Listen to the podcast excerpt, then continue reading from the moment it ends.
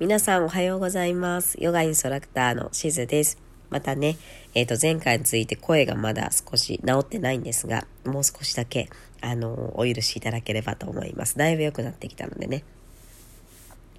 で、今日は前回の続きで体と向き合うっていうお話をしていけたらなと思うんですけど、結構私も今までというか去年までね週5で働いててそこにプラスあのヨガの仕事をしてるっていう感じだったので土曜日はほぼヨガの仕事っていう感じだったのであまりこう何て言うのかな時間に余裕がなくてですねあの自分が病院に行くとか友達と遊ぶとかっていうことはあの自分のすごくストレス解消になるのであのしてたんですけどなかなかその自分の体とかと向き合うっていうような時間あんまり持ててなかったんですけど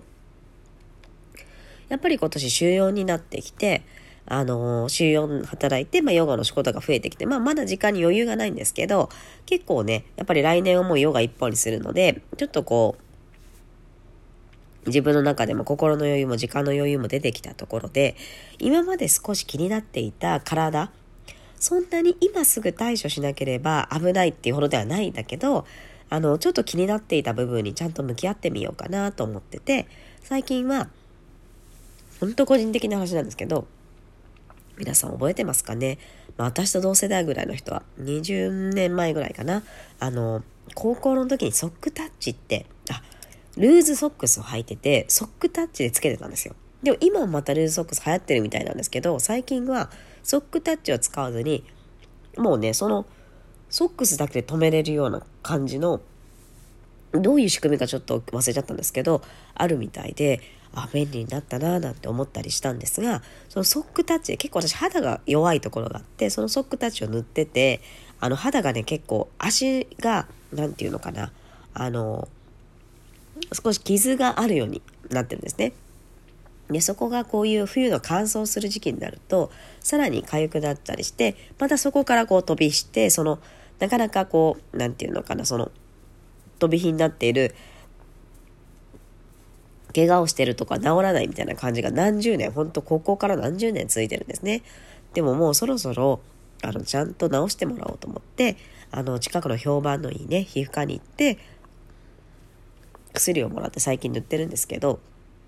まあ、やっぱりその傷跡はなかなかね、完全に綺麗にならないんですけど、やっぱりかゆみはすごく取れて、あと乾燥を防ぐようなね、お薬も皮膚科でもらったので、それもね、すごくあの、効いて快適で、あ、やっぱりあの、ちゃんと自分の体見てもらって、それにあの、対応した処置をしてもらうと、こんなにもあの、快適なんだなと思って、なんで今までこんなに放っておいたんだろうなっていうぐらい後悔してます。で、もう一つは、もうこれはもう完全にご皆さんにね、ご迷惑をおかけしちゃってるんですけど、もうずっとこの秋ぐらいになると、秋冬になると、あの、花粉症の影響で、私いつも鼻がもうズルズルしちゃってね、皆さんにお聞き苦しくなってたと思うんですけど、それが最近慢性化してしまって、特にこの秋の時期、冬の時期はきついんですけど、もうそれが結構一年中ね、なんか鼻がもうぐずぐずしちゃってるっていうような状況だったんですね。まあでもなんか忙しいし、まあ、なんとかなるしみたいな感じでずっとやってたんですけどもうご存知の方はね知ってる方も最近余計にひどくなってきてもうこれヨガのお仕事に支障が出るなと思って今の派遣のお仕事も電話を結構かけるお仕事なのであのすごく電話とかね私あの声を出すお仕事は好きなんですけどその鼻のせいであの嫌な感じになってしまって向こうも聞きづらそうになってたりしてあやっぱりこれちゃんと治そうと思ってこれもねあの評判のいい病院を探して近くにあるんですけどそこに行かせてもらうとやっぱりね鼻の中にこうポリープがもうすでにできちゃって慢性化しちゃっててもちろん花粉とかハウスダストとかっていうものもあるんですけどもうそれよりもそれ以前にポリープとかもできちゃってるのでちゃんとこう直していかなきゃいけないっていうところであの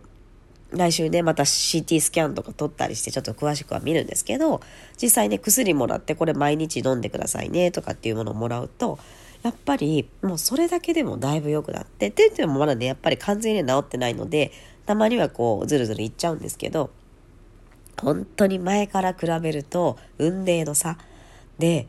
あのあこんなに快適なんだと思って。普通なんですけどね。皆さんが普通にこうできるお話しするとかあの電話するとかっていうことがこんなに快適なんだと思って。なんでこれも今までやらなかったんだろうなと思ってあの後悔してるところです。でさっきのあの徳島から帰ってくる熱が出ちゃった話もそうなんですけどちゃんとその体の声を聞いてそこに対処してあげる。あのなんとかなるからとかなら小さいサインだとそこを無視しちゃえばなんとか日常生活は送れるけどそれって私の鼻のポリープみたいにこれも正直その何年か前にちゃんと病院行って治したりとか対処をねしていればポリープもできなかったかもしれない。けどそれをほっといてしまうことによってそういうふうに結局後から大変になってしまって病院行くはめになってもうずっとね多分薬はずっと飲まなきゃいけないかなっていう感じになってしまってるのでなんかねその気づいた小さな細やかな変化をの時に対応してあげると後々が楽だなと思って。でもやっぱりその当時ってなんか仕事が忙しいとかなかなか、まあ、忙しいというか私の場合はそんなに仕事は忙しくはなかったんですけどあのやっぱ休みづらかった。っていうのがあってなかなかねそこをあの後回しに後回しにしてきちゃったんですけどやっぱりそういうところにちゃんと向き合ってあのね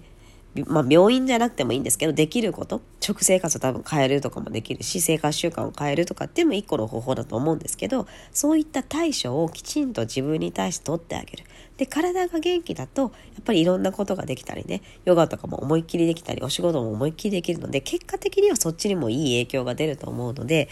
まあ皆さんねもう分かりきってるっていうところも多いと思うんですけどなかなかねそこに分かってるけどちょっと面倒くさいなとかお仕事休むのなっていう方いらっしゃると思うんですけど是非ねその細やかな変化に気づいてできるだけ早く対処するそうすると結局はそこに時間かけなくても快適な生活を送れたりするのかなと思うのであのこれからのね教訓にも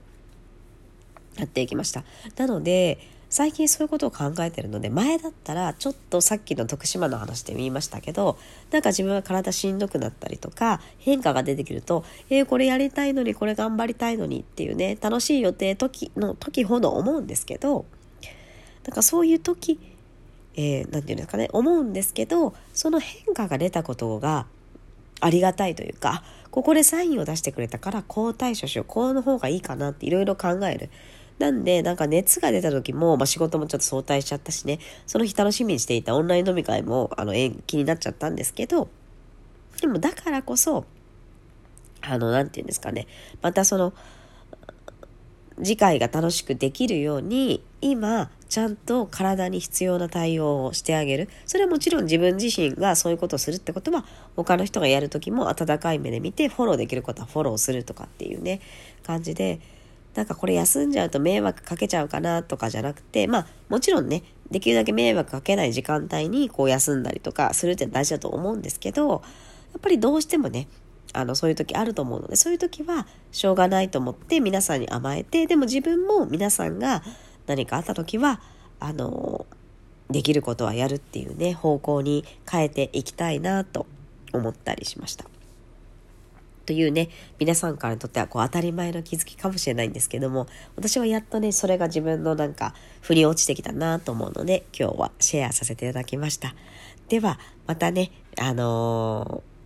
ー、ヨガやこのラジオトークでお会いできたら嬉しいです。では今日はこちらで失礼します。ありがとうございました。